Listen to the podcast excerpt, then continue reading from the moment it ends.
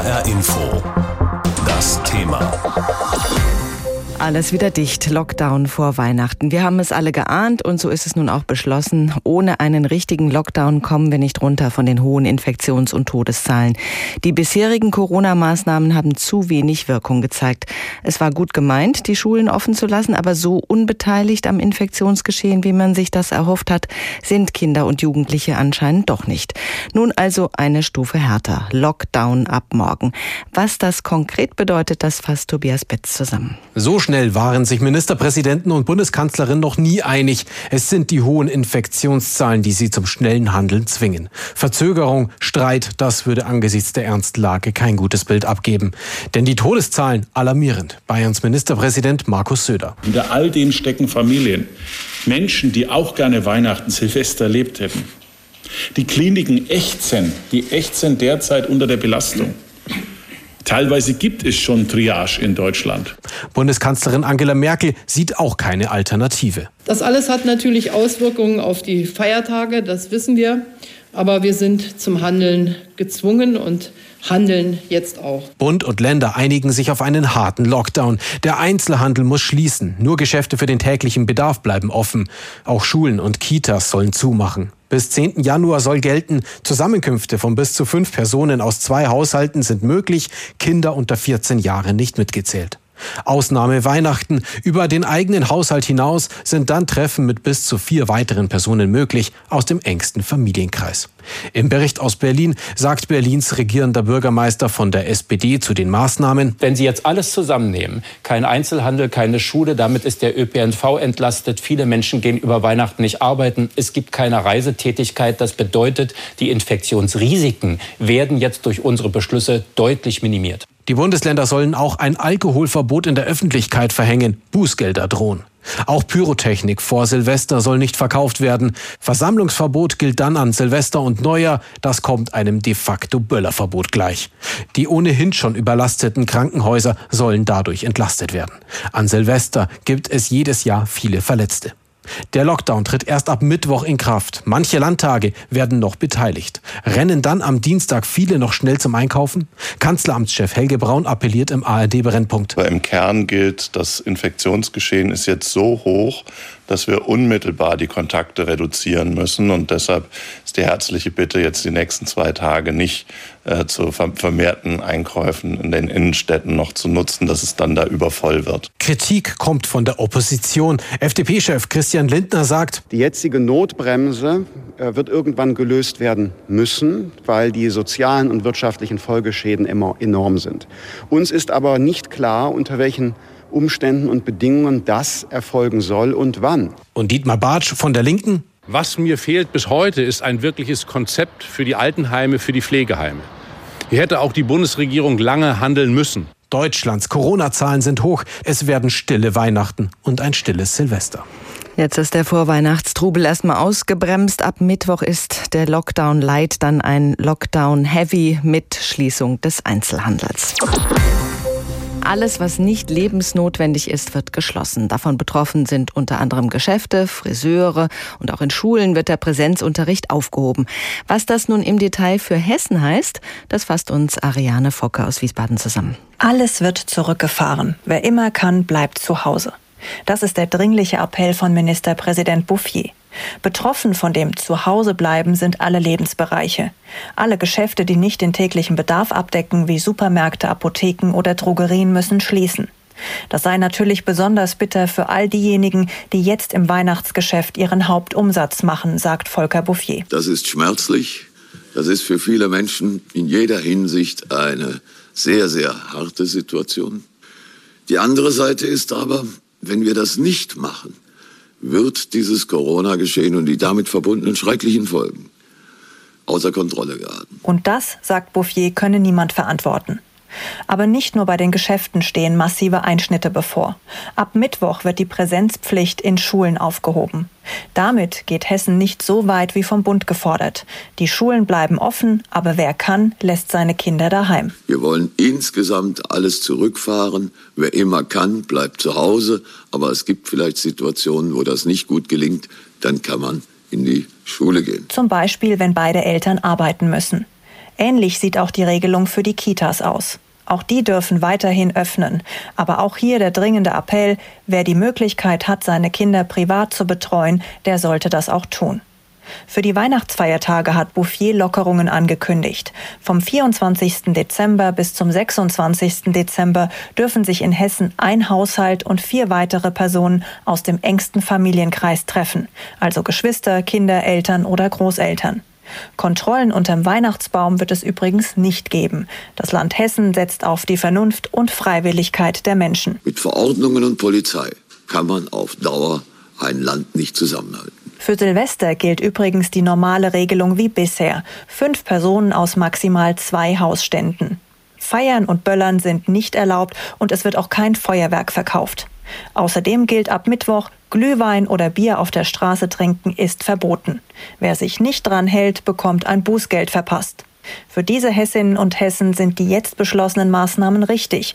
Für einige kommen sie aber zu spät. Im Grunde genommen hätte man vor vier Wochen da schon mit anfangen sollen. Sinnvoll, vielleicht ein bisschen zu spät, aber vernünftig auf jeden Fall. Also ich gehe auch in Quarantäne, bevor ich jetzt zu Weihnachten zu meiner Familie und meinen Eltern und Großeltern fahre. Es kommt ein bisschen spät. Das hätte man schon früher reagieren können, aber lieber jetzt als noch weiter hinauszögern. Ab Mittwoch geht Hessen in den Lockdown. Die getroffenen Maßnahmen gelten vorerst bis zum 10. Januar.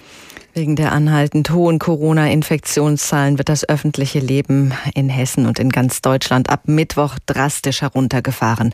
Das berichtet Ariane Focke aus unserem Landesstudio in Wiesbaden. Unternehmen in Hessen sind ja alle Mitglied in einer Industrie- und Handelskammer, mit der Ausnahme von Handwerksbetrieben, freien Berufen und landwirtschaftlichen Betrieben. Die einzelnen Industrie- und Handelskammern der Städte und Kreise sind dann nochmal gemeinsam vertreten vom Hessischen Industrie- und Handelskammertag. Diese Dachorganisation ist dann auch Ansprechpartner für die Politik und vertritt rund 400.000 Unternehmen in Hessen. Unternehmen natürlich in allen möglichen Größen mit über 1,8 Millionen Beschäftigten. Unternehmen, die mit den jetzt gefassten Beschlüssen in Berlin ab Mittwoch zurechtkommen müssen. Eberhard Flammer ist Präsident des Hessischen Industrie- und Handelskammertages und mit ihm habe ich vor der Sendung gesprochen und ihn gefragt. Er hat ja die Maßnahmen als hart bezeichnet, die müssten aber hingenommen werden. Das klingt schon ein bisschen resignativ. Nein, das ist nicht resignativ, aber wir können natürlich so einer Situation nicht mit Forderungen oder Wünschen entgegentreten. Das ist ja offensichtlich. Wir sehen die Fallzahlen, da werden jeden Tag mehrere hundert Tote gemeldet. Also das, das lässt einen ja noch nicht unberührt und das lässt auch die Wirtschaft treiben nicht unberührt. Und das ist ja vielleicht auch eine Frage einer ethischen Grundeinstellung. Mhm. Deswegen trägt man das dann mit. Natürlich sind die sechs Wochen vor dem Jahresende besonders bitter und schmerzhaft. In der Zeit macht der hessische Einzelhandel über 40 Prozent seines Jahresumsatzes. Naja, und viele haben sich vom ersten Lockdown noch nicht wirklich erholt. Wie ist jetzt die Situation? Die liegen auch noch jetzt noch um 20 Prozent unter den üblichen Jahresendzahlen, also bis dato. Und dann kann man also schon sehen, wie tief da der wirtschaftliche Einschnitt ist. Ja, und wie ist die Situation jetzt im Einzelhandel, wenn die Geschäfte im wichtigen Vorweihnachtsgeschäft schließen müssen? Dann hat das existenzbedrohende Ausmaße und man muss natürlich als Gesellschaft dann auch schauen, wie rettet man oder wie sichert man diese Existenzen. Die gehören ja auch zu unserer Innenstadt- und Innenortskultur in allen Teilen. Also wir wollen die ja nach Corona alle wieder sehen und aufsuchen können. Hm. Es gibt inzwischen aus der Politik Vorschläge, die Geschäfte in den nächsten beiden Tagen dann länger aufzulassen, bis hin zur Möglichkeit, durchgängig offen bleiben zu dürfen, also bis Mittwoch früh. Was halten Sie davon? Ach, ich weiß nicht, da kommt es auf den Versuch an. Das kann man immer hinterher beurteilen. Auf jeden Fall zeigt es, dass die Politik versteht, wie groß der Einschnitt und wie groß die Last ist, die da getragen werden muss. Mhm. Sie haben gesagt, es gilt jetzt, wirtschaftliche Existenzen zu bewahren, aber auch die Überforderung des Staates zu vermeiden. Es werden mit Kosten von 11 Milliarden Euro gerechnet. Jeden Monat mhm. sinken ja die Steuereinnahmen auch gleichzeitig. Wie kriegen wir das hin, die wirtschaftlichen Existenzen zu bewahren und die Überforderung des Staates zu vermeiden? Ich glaube, man muss sehr zielgenau schauen, was es bedarf, um Existenzen zu sichern. Und keinesfalls kann eben der Staat in einem hohen Maß Einnahmenausfälle kompensieren. Das kann er nicht tun. Er kann die Leute nicht so stellen, als ob sie gewirtschaftet hätten.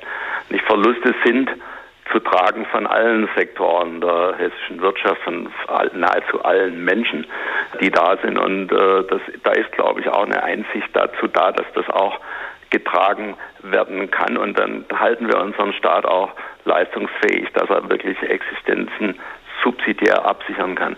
Wir wissen ja nicht, wie lange das andauert. Es gibt ja keine Ansage, dass das am 10. Januar dann nur alles vorbei wäre und dass man dann eine bestimmte Menge Geldes dann budgetieren kann. Wie sieht es denn aus, wenn das bis März oder April schlecht läuft? Da muss ja auch noch Pulver trocken sein. Ne? Hm, aber da wird kein Pulver mehr trocken sein. Wir, wir, reden über die Summe der Steuerkraft der Deutschen, die war äh, in Standardjahren 19 waren das 800 Milliarden, mit denen praktisch alles bezahlt worden ist, was an öffentlichen Aufwendungen fällig geworden ist, einschließlich Schulen, Bildung, Weiterbildung und so weiter und so weiter. Von denen bleiben ein bisschen über 700 Milliarden übrig. 200 Milliarden werden im nächsten Jahr ausgegeben.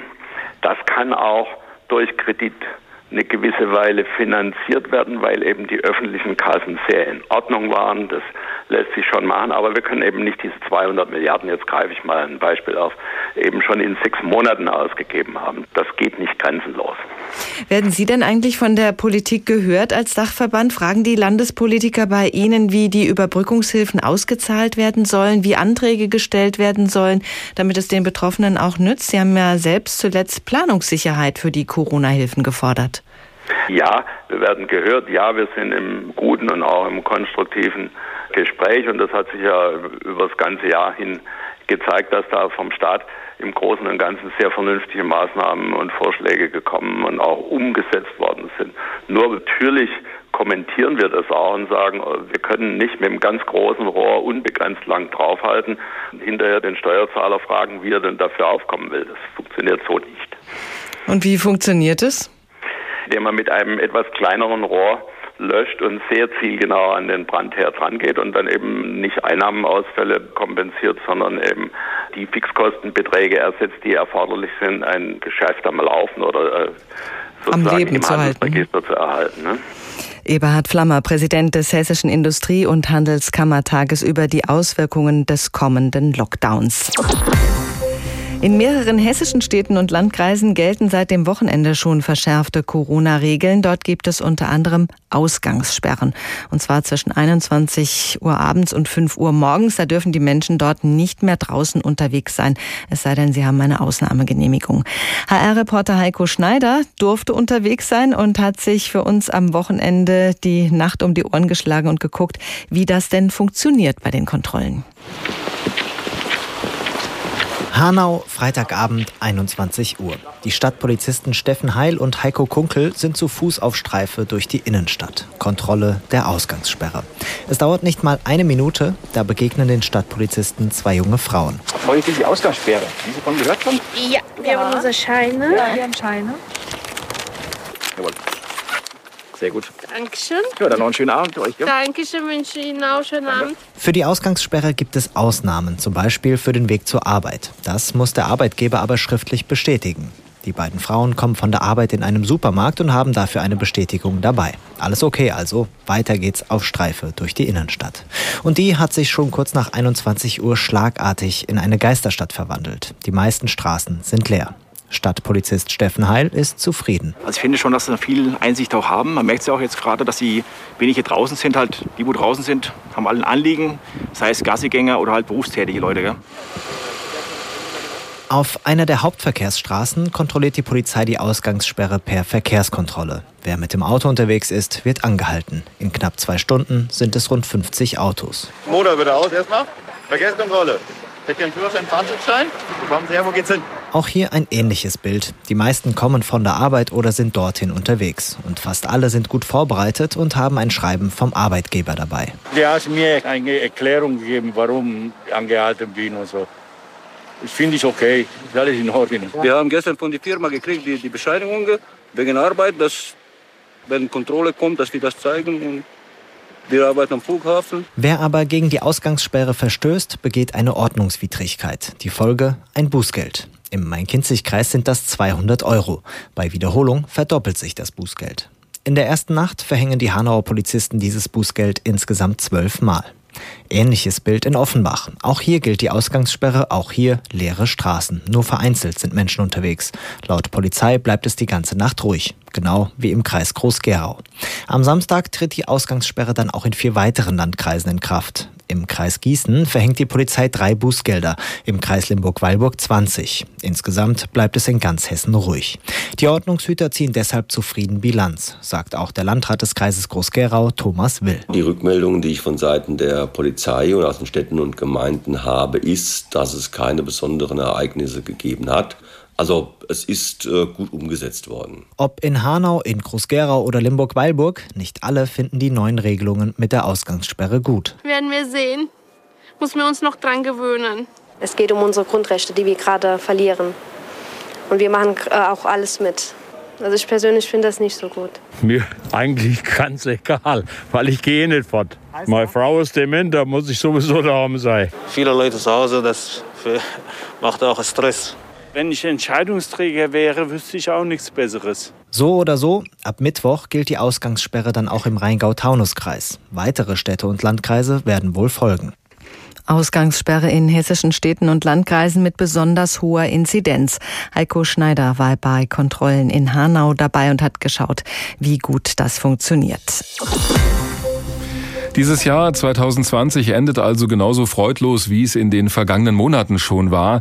Die Corona-Pandemie lähmt unseren Alltag erst recht Richtung Jahresende.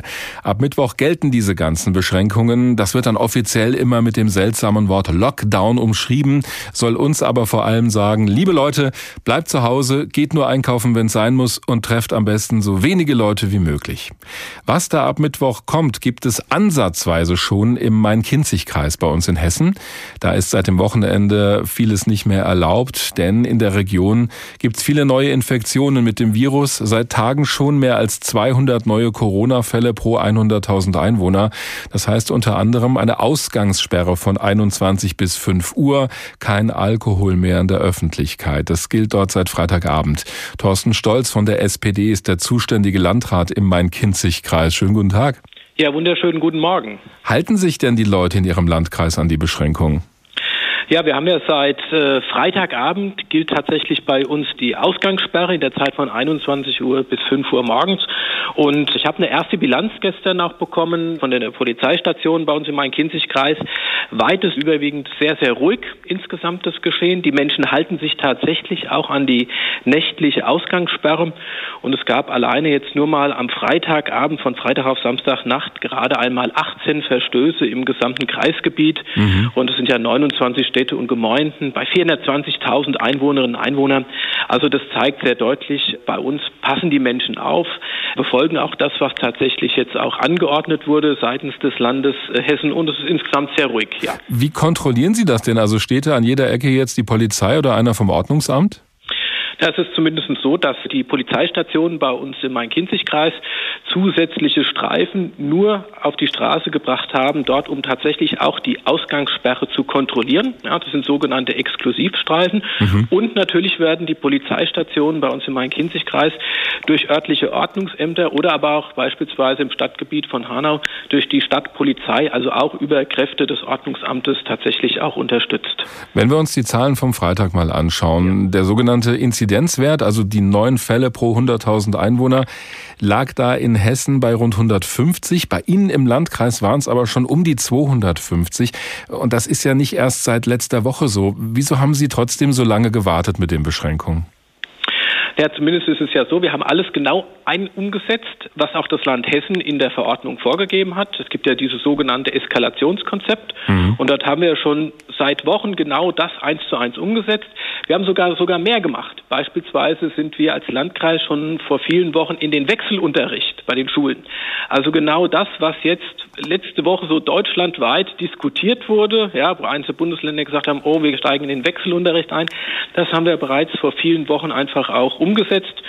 Und jetzt hat das Land Hessen ganz neu seit letzter Woche eben bei ähm, Regionen mit äh, Werten von über 200 Neuinfektionen pro 100.000 Einwohner eben diese nächtliche Ausgangssperre.